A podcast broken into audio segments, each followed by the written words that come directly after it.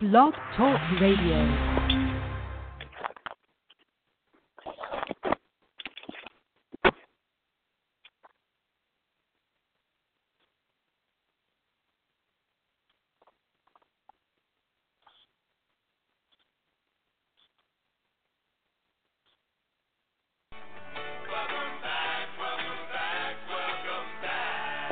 You are listening to Countdown to Kickoff. I am your host, Anthony Denmark, Denmark Like the Country, aka Copenhagen, aka Denny. And this episode is brought to you by EatDrinkSleepSports.com.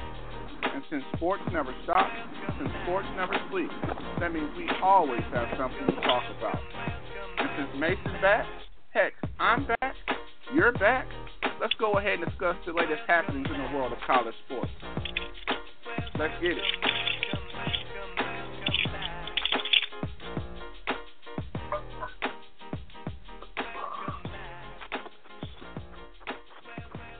And welcome, welcome, welcome, welcome back to Countdown to Kickoff. I'm your host, the one and only Anthony Denmark, Denmark like the country. As per usual, I am happy to be before you tonight, this morning, this evening, however, and whenever you're listening to us, to talk about college football. Because guess what? Since time never stops, that means we have grown that much closer to week one of the 2017 college football season. We are now at 202 days. For all my avid football fans out there, I know that you are counting down the days just like me. But of course, we know that since sports never stops, since sports never sleeps, that we know that there's always things going on in the world of college football. And heck, I figured, why not talk about it? And instead of just having that conversation in the barbershop or amongst my peers in the courtroom or or in the chambers, why not talk about it with you guys? So, on tonight's show, we have a lot of things on tap. We're going to, of course, discuss the latest happenings around the world, around college football, and particularly, we're going to be talking about today. I guess the topic of the show today, each show has a topic, will be if you're not first, you're last. So, of course, who does that apply to? Of course, it applies to every team not named Clemson. And, of course, this also specifically applies to Alabama which, in spite of winning five championships in seven years, you know, they didn't finish first this year. Despite their embarrassment of riches on the defensive side of the ball, despite their wealth of future NFL pro talent, they still did not finish first.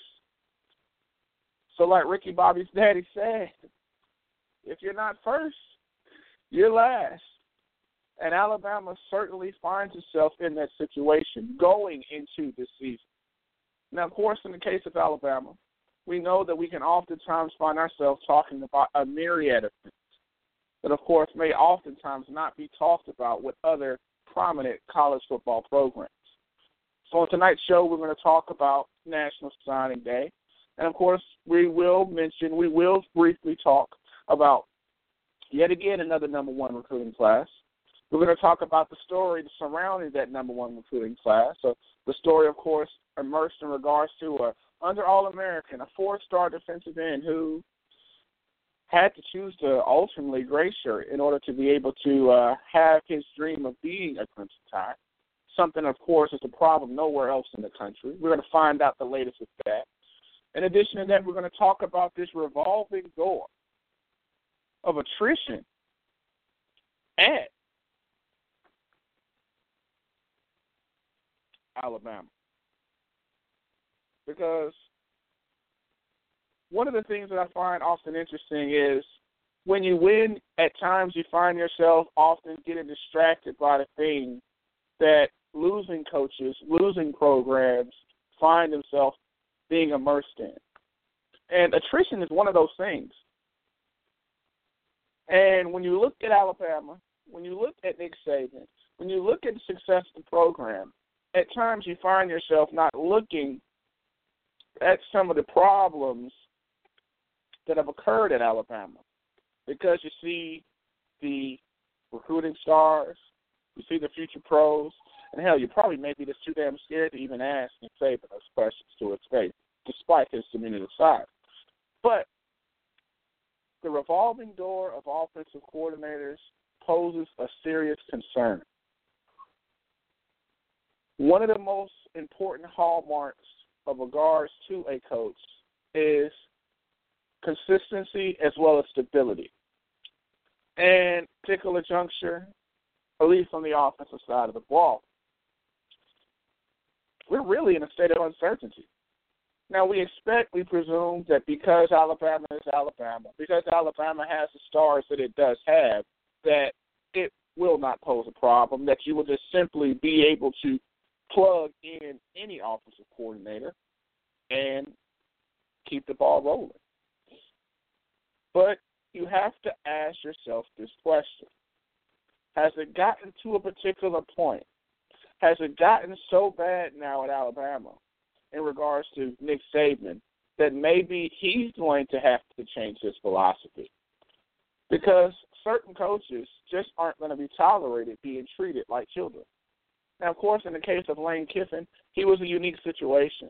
He, of course, came in needing to be rehabilitated, and because of that, you know, the antics that we saw happen with Nick Saban, we didn't see that happen with Coach Mack at Florida when he was the offensive coordinator, or other coaches when they, of course, have spent their time as offensive coordinator at Alabama.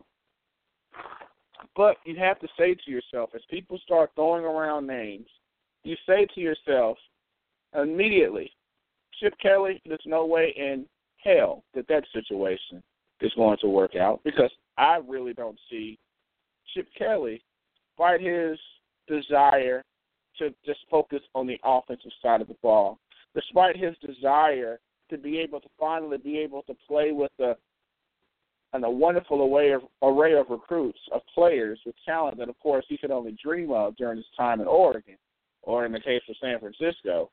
Uh, but the Saban factor may be one of the factors that may find it that much harder for them to be able to find an offensive coordinator of their choosing, and may force them to have to settle, which is something that's very surprising when you consider Alabama. Could you imagine Alabama having to settle for an offensive coordinator? Could you imagine if Alabama has to not go with his first choice because that first choice says, you know what, bruh, I'm good. I could, I need my manhood, although I would like to shine. But it's going to be an interesting story to watch develop. Now, at this particular juncture at Alabama, they're already starting to do interviews. They interviewed uh, an NFL guy, Godsey, I believe his last name is. He, of course, had some time at Georgia Tech. He's currently right now serving in some type of offensive position with the Houston Texans. So he's up. Chip Kelly's already said, ah, I'm not I'm not feeling it. I'm not feeling it. But I wonder, you know, for me anyway, I felt like the easy answer is Johnny Napier. Now, of course, Napier may not rattle the bells nationally. But Napier, of course, has been a long time under Nick Saban. He, of course, recently just left after uh, taking the offensive coordinator, the same position at uh, Arizona State. But I'm more than sure that he's more than happy to come back because let's be honest, in the case of Todd Graham, one thing that we have to honestly say is that in the case of Todd Graham, we don't know how long he's going to be there. If it's either because he gets fired or it's either because he got himself another dream job, as is the case of what happened with him from Tulsa to Pittsburgh to Arizona State. So, how is that whole situation going to play out? How how long before another offensive coordinator gets added to the mix? How does Clint, how does Alabama respond in the face of adversity? Because some people say that now the big bully has been exposed. Well, we only find these answers out in time. And I'm excited to find out these answers because you look at this, and unlike other programs in the country, you can honestly, earnestly say that you know specifically in the case of Alabama that they're going to have the tools to be able to implement an effective offense. But the question is, out of the seventh number one recruiting class in the country for the seventh year in a row, what can we expect? So to get these answers and more, let's go ahead and get one of our guest callers on the line. His name is Clint Lamb. He covers the Alabama Crimson Tide to find out what's happening and what's up in Tuscaloosa because it has been very far from a boring moment. Welcome to the show. How you doing today, Anthony? I'm doing fine. I'm doing fine. Now, of course, I'm more than sure that, like yourself, you enjoyed that wonderful marathon game with Alabama in regards to what they did on the basketball. But we do know that there's nothing like football, and we do know that we now have 203 days until football returns. However, until it does return, we have a lot of questions that have to get answered in regards to Tuscaloosa. It seems as if it's a revolving door. What's going on with the offensive coordinator position? I mean, three, we're going to have our third offensive coordinator now, what, possibly four months? Uh, yes, sir. Um, it's kind of been a revolving door the last couple of months, and I think right now Nick Saban and the rest of the coaching staff just looking for some continuity in there. Now, absolutely. Now, of course, you know a lot of people. Some of the big names I briefly talked about it before. Some of the big names just being tossed around are names such as Chip Kelly, and also, of course, Mark Helfrich. And um, but I don't hear many people talking about uh, Napier. Uh, what is the circumstance that uh, surrounded him leaving for Arizona State, and what is the likelihood of him possibly considering a return? I mean, Arizona State may be a great place to live, but you know that Todd Graham's status tenure at Arizona State is always up in the air. Yes, sir, and that's something that uh, you know Napier is going to have to decide for himself. But I do feel like the talent at Alabama, of course, would be a lot more to work with than he would have at Arizona State. Um, the only thing that I would really look at with him and why he might not consider uh, returning to Tuscaloosa would be, you know, what was his attitude leaving? Um, you know, he was kind of passed over a little bit um, the first time for for the team to actually go with Steve Sarkisian. So you don't know if there was any kind of bad taste left in his mouth, and uh, you know maybe some of the circumstances that surrounded his departure. Absolutely, of course, definitely. When you speak, you speak of specifically about Napier. He's been there for uh, almost seven years during most of uh, Nick Saban's time at Alabama. He was passed over when Lane Kiffin took the job. He was passed over when Steve Sarkisian took the job. He was even passed over. I think maybe the the, the thing that did it was when Mike Locksley uh, was appointed as one of the associate uh, offensive coordinators. But nevertheless, whoever is the offensive coordinator, they of course are going to have a bevy of talent on the offensive side of the ball, both returning and also incoming. Specifically, when you look at this quarterback position, of course we know about Jalen Hurts. We do expect him to make a lot of leaps and bounds uh, Trent into his second year.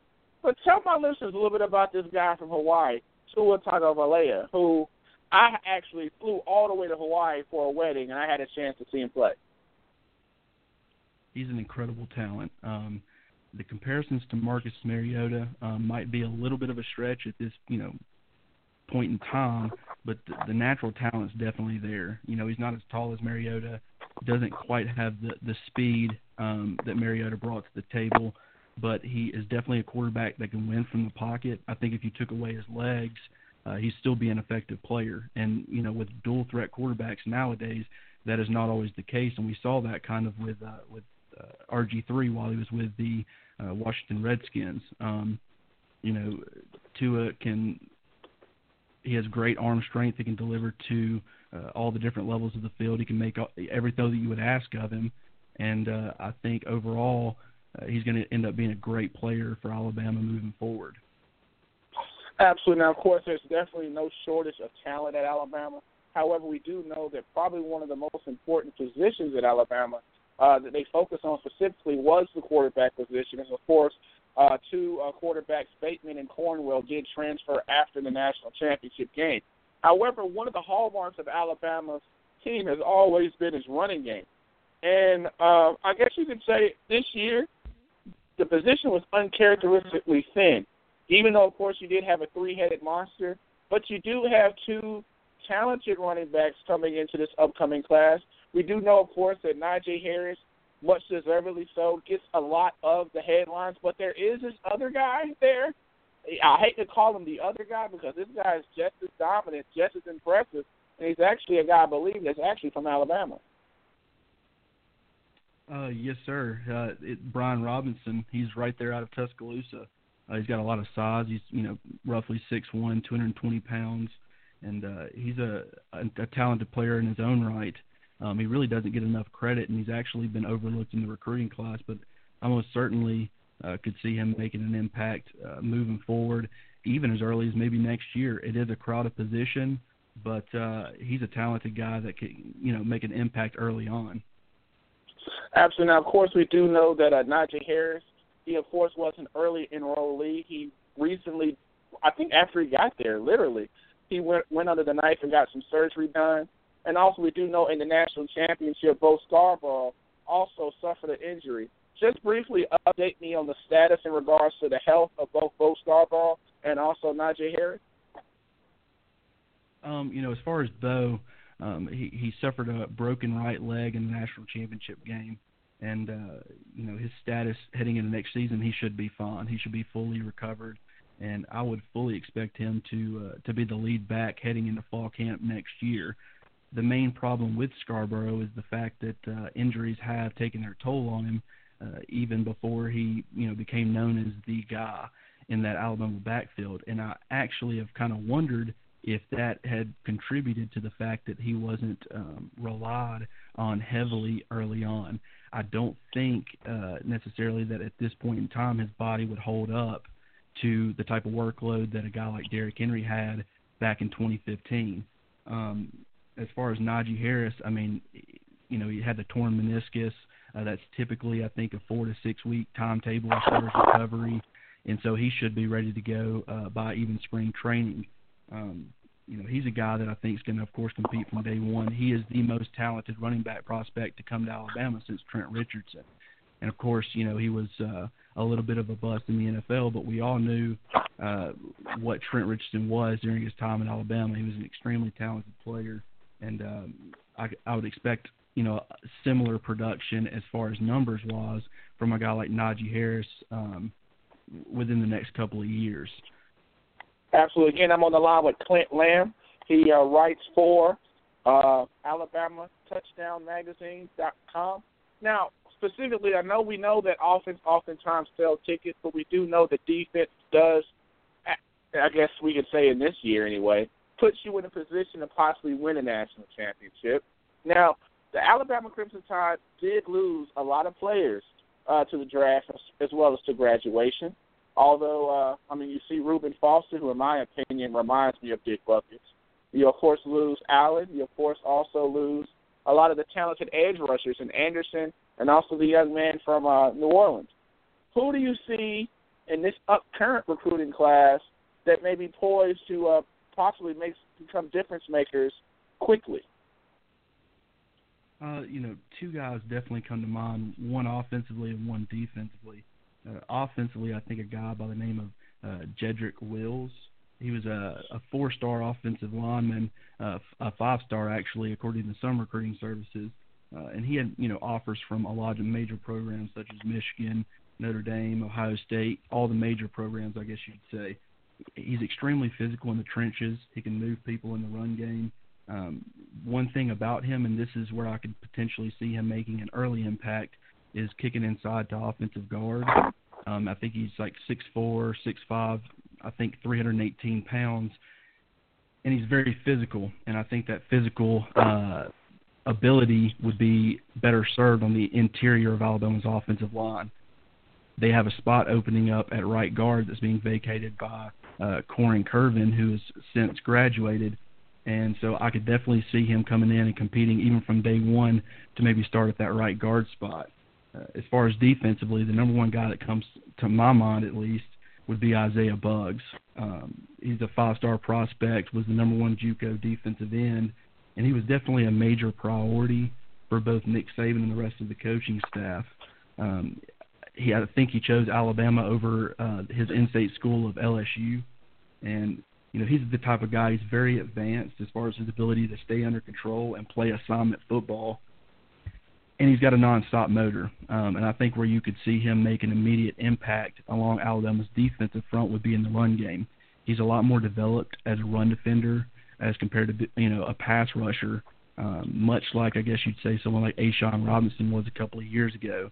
Now he's not as big as A'Shawn Robinson, um, but you know, A'Shawn was able to provide a, a physical presence inside along the defensive line while also providing a little bit of a pass rush. And with the loss of, you know, A'Shawn Robinson and Jarran Reed from two years ago and then Dalvin Tomlinson this past year, they could really use that big physical presence next to Daron Payne, you know, next year and uh, in the future. So it, I could definitely see someone like uh, Isaiah Buggs making a pretty big impact, you know, early on. Absolutely. Now, of course, we do know, like unlike other programs in the country, uh, Alabama oftentimes has the luxury of uh, a lot of its five-star freshmen oftentimes get most start off on special teams. We know Reuben Foster, of course, did that. Humphreys as well did that. So I'm more than sure that probably uh, we can easily say that uh, Alabama will have the best, most talented coverage team in the country. As I'm more than sure that Dylan Moses will possibly also do that as well, as well as Ben Davis, who's returning from uh, ha- who had a red shirt season. But I do want to ask specifically. Now, of course, we do know that on National Signing Day, there's always stories. There's always headline grabbers. Of course, in years past, there was a situation with Landon Collins, his mother, who didn't want him to sign there. Uh, other other places we know about uh, Mr. Collins, the uh, the other Collins, who ultimately ended up signing with Arkansas despite his mother not wanting him to. And this year, we had an issue happen, a very, very tough thing to happen in View. Uh, of course, when uh, four-star defensive end uh, Jarez Park, he wanted to go to Alabama, but I guess he waited too long and he had the gray shirt. Now, what's the status of Jarez Parks, and uh, do you see him possibly uh, being able to be a contributor or possibly being able to get a scholarship uh, before uh, practice starts? I don't believe so. I think the numbers game just didn't work out for him this year, and that's very rare to see with a guy uh, with his kind of talent. Um, he was a four-star prospect, um, rate, rated just inside the top 100 according to 247 Sports, and just outside of the top 100 when it came to rivals. Um, and like I said, you know, you just don't see that too often. But what it came down to was it was just a numbers game. Uh, earlier in the day, uh, five-star prospect LaBryan Ray was making his uh, official commitment, and you know, once he was, you know, decided to roll with the Tide, um, that just left the, the the spots remaining fairly limited for Jarez. Um, and you, you kind of see that sometimes with some of these kids nowadays. Uh, it's completely understandable. Uh, they definitely want that big ceremony at their high school where they get to pick the school of their choosing, have the hats laid out, and and that's great. Um, but with a school like Alabama, there's a lot of talented kids that want to go there, and you know, as far as him de- kind of delaying his commitment, um, you know, it ended up hurting him, and I hate it for him. But I still think he's going to be uh, an excellent addition come next January. He's a guy that he's got excellent burst off the edge. Um, he delayed, he displays some bend in his game. Uh, he's very talented as far as he can play in space. Um, you know, he's very flexible in how you are able to use him, and I would definitely expect him to make an impact sometime down the line for the Crimson Tide. Absolutely, of course, we all always wish nothing but success for these young men as they embark on the next chapter of their life. I'm more than sure that he can possibly use this as a sizable chip, use it as a source of motivation, and it's definitely a, going to be a compelling story to watch going forward. Now, of course, I do want to ask you just one particular question. I talked about it in the opening of my show.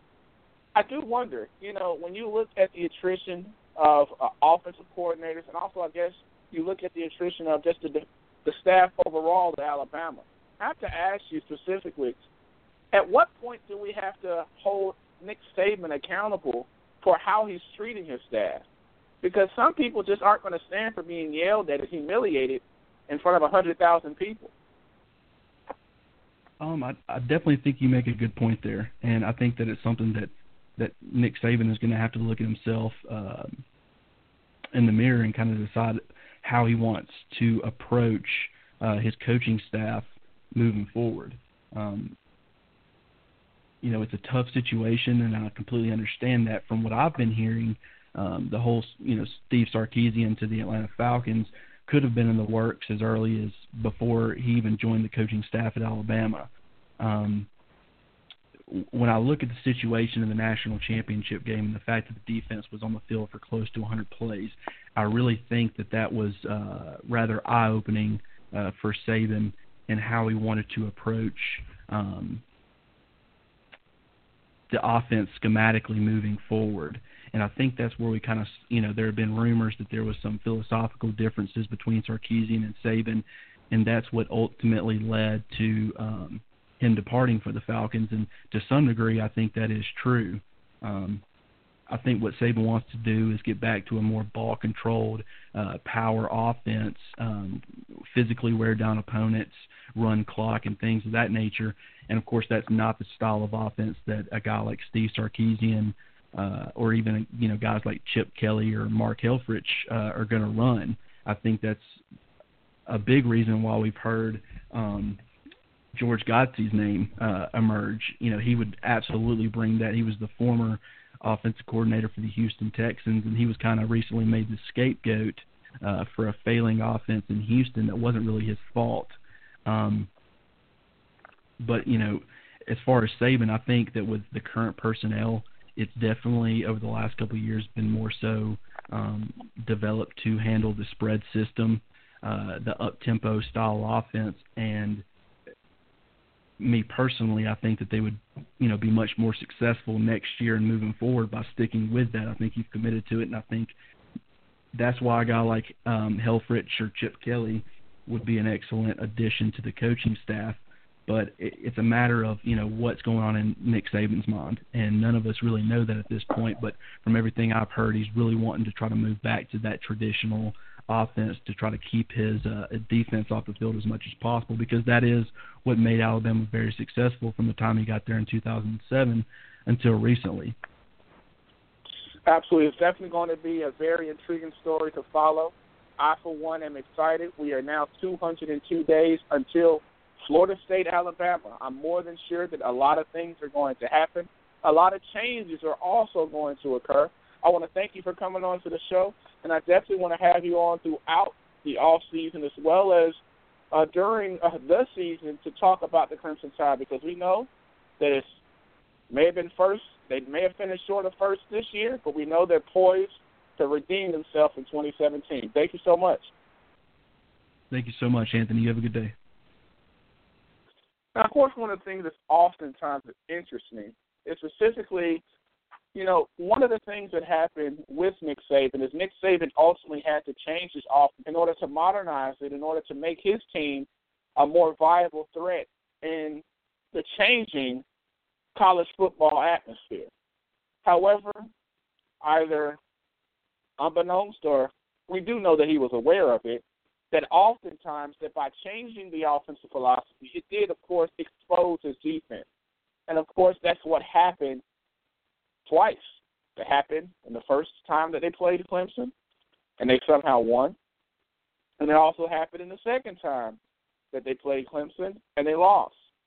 And so, since you know that teams like Clemson aren't going anywhere, and since you know that other opposing teams are now aware of the most effective way to diminish the effectiveness of the Alabama, that's a truly one if now Nick Saban is now having second thoughts.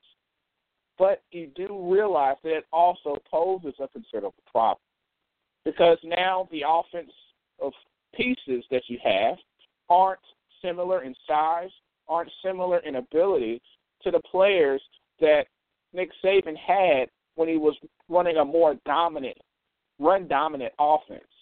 So we're going to see how this whole thing ultimately ends up playing out. I truly believe that Clint is actually correct because it's a very tough balance to have to try to enforce because you know that you're going to have to recruit players to be able to fit into a certain system. You also know that the players that you have available now committed to your school, committed to your program to play in a certain system. And also, you do realize that since your expectation is now literally championship or bust, you have to be able to find a way to find some type of balance in a way that helps your defensive defensive line. Although, of course, we do know in the after the first Clemson matchup, Alabama's team got smaller in an effort to try to deal with more snaps. So you ask yourself, how was this defense, how was Alabama's offensive philosophy going to impact the product that we're going to see be rolled out in 2017? Because unlike other programs like Clemson who have warm up games against Kent State, no disrespect, Alabama's first game is in Georgia versus Florida State, who's going to probably try to some of the same similar offensive elements in order to one maximize their offensive snaps, and also in an effort to reduce or or diminish the uh, effectiveness of the Alabama Crimson Tide defense. But again, as I say in life, as I say in sports, we're definitely going to see what's happening, and of course, of course, we are also definitely going to see what's up.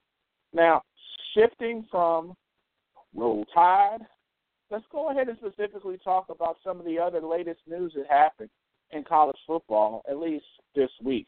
As we saw that Michigan State had to suspend three players, in my opinion, for acting stupid. They, of course, were suspended because they spit in somebody's face, downright beyond being disrespectful. Now, of course, we're going to be intrigued to see how the situation ultimately ends up playing out again, we do understand and accept that these kids are kids, despite their massive size, despite their impressive speed. These young men are still trying to grow. So I wonder how Mark Dantonio is going to handle this situation. Oftentimes, Mark Dantonio has never been one to be shy about disciplining his players. He makes no excuses about it. I remember he disciplined Darqueze Dennard, his All American. He disciplined his other member of the no fly zone as well. So we do know that at Michigan State and East Lansing that there is nobody beyond being disciplined. Nobody above the program. And in this particular program in the state of Michigan, we do know that Michigan State specifically finds itself in a very precarious situation after a very disappointing season on the football field and also a very disappointing showing, at least at this particular juncture, on the basketball court, you say to yourself, man, Michigan State cannot wait for the 2017 season to begin. We, however, do hope that these young men are able to learn from their mistakes, but that's just a mistake that you should know from that just comes down to home training. You know not to spit in people's faces. So we're going to see how that situation ultimately ends up being played out. Now, transitioning to other news.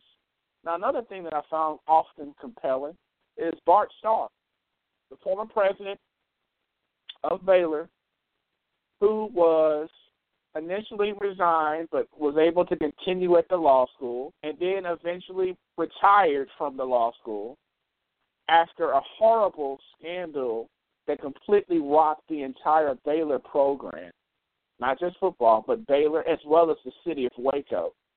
It seems as if he's getting a promotion, as he's now being vetted to get a position on President Donald Trump's administration. I just wonder when that vetting went on. I wonder, truly wonder, where do you go in regards to questioning his decision making, his reasoning, his character, and what factor the whole Baylor scandal plays in that situation. Because I don't understand how we could do any type of vetting and not at least consider those factors in deciding that this guy just may not be the right guy for the job. But again, we're going to see what's happening. And of course, of course, we're definitely going to see what's up. Now, what else is going on? Well, also, we got news today that Gene Chizik just sporadically stepped down as a defensive coordinator at North Carolina. Now, oftentimes, you know, I've been saying this thing called moving day because at moving day is a time where coaches find themselves going from job to job, transitioning from one program to another, either for an opportunity at a raise or for an opportunity to find themselves putting themselves in a position to get a more prominent position in an effort to scale the long, extensive ladder to one day becoming a head coach. But in the case of Gene Chizik, I think that we have to make sure, and at least me anyway, is I find myself being more sensitive because I find myself saying to myself that whenever you see somebody abruptly resign, and then the the reason for the resignation is due to a family issue, then you know that there may be a concern health wise. So although of course it has not been reported, I for one myself send my prayers out to Gene Chizik and his family. Although football of course is something that is important, at least to fans, we do know that there's nothing more important than the overall well being and the overall health of an individual's family. So we do wish him and his family our prayers. And of course, we do know that his contributions to the UNC football program has been immense. After, of course, winning a national championship in Auburn, he, of course, then took the defensive coordinator job and did a fairly impressive job. So we're going to see how that situation ultimately ends up playing out. I, for one, if I'm Alabama, I find myself rolling my eyes. I find myself annoyed because I know that yet again it's possible that another play, another member of my staff may find itself making that transition, going from Alabama to going to Tar Heel Nation. But again, as I say in life, as I say in sports, let's see what's happening. And of course, we're definitely going to see what's up. Now, one of the other interesting stories that I found today that's not being covered, and I make it my duty, my calling to always try to bring to you guys things that may have found itself not generating enough buzz, but nevertheless being very compelling, is the second leader receiver at Texas, Jake Oliver. We just retired from college football. He's, of course, already graduated. Congratulations. And he just said, you know what? It's just time for me to move on and do something else with my life. Said he's excited about his future, and he's preparing for what lays ahead. And I say to myself, you know, when this happened in the NFL, when players abruptly retired, initially did not generate much news. But what we're starting to see is people become more well informed about the risks of CTEs, the risk of concussions, the risk of massive injuries, you start to see that players are starting to make more conscious decisions thinking with their future in mind. Now, in the NFL, you say to yourself, these guys, of course, have at least gotten some type of compensation to be able to secure their overall well being for generations to come. However, when you see Jake Oliver make such a responsible decision, you say to yourself, how many other young men out there who've already got their degrees, who've already gotten into a position where they're not to they're going to be leaving college debt free, will say to themselves, the likelihood of me possibly being able to go to pro is slim to none. Do I really want to continue to at risk for additional injuries that may impact me for the rest of my life if in fact I've one already gotten my degree and two if I already know that the prospects only increase of me possibly getting a CTE or a, a possible injury that may impact me for the rest of my life. So I wish Jake Oliver nothing but the best, but it's definitely a very compelling story to be able to follow. And I wonder how many other young athletes, after they get that reality check, that you know what, the NFL may not be where you'll be once you leave college. And you think about the pain that you may have endured, the enormous amounts of surgeries that you've already incurred during your time in college, maybe the threat or maybe the fear of getting additional concussions. Those are some significant factors to actually ultimately end up weighing. And Jake Oliver doing it at a college level, something that's simply amazing. Will this the start the trend? Like I always say, We're definitely going to see what's happening. And of course, we are definitely going to see what's up. Now, speaking on Texas, now I'm all for a person trying to do things to improve their program, but I'm not really one for making excuses. So when I heard or read that Tom Herman said that the facilities at Texas college football program in the country, the most profitable college football program in the country, needed to upgrade its facilities in order to attract recruits, I couldn't help but roll my eyes. I couldn't help but say to myself, is this guy already making excuses? Now we know that of course that Charlie Strong, the former coach of Texas, definitely struggled on the field. But you know where he thrived at? He thrived at recruiting. You know what Mack Brown thrived at? He thrived at recruiting and a little bit of coaching too. And I'm saying to myself, Tom Herman seems to already have gotten the book on excuses and is playing them at every turn. In response to people criticizing him for his less than impressive recruited class, he now says that he needs to upgrade the facility. I don't know when your facilities are some of the best in the country. I don't know how do you improve those.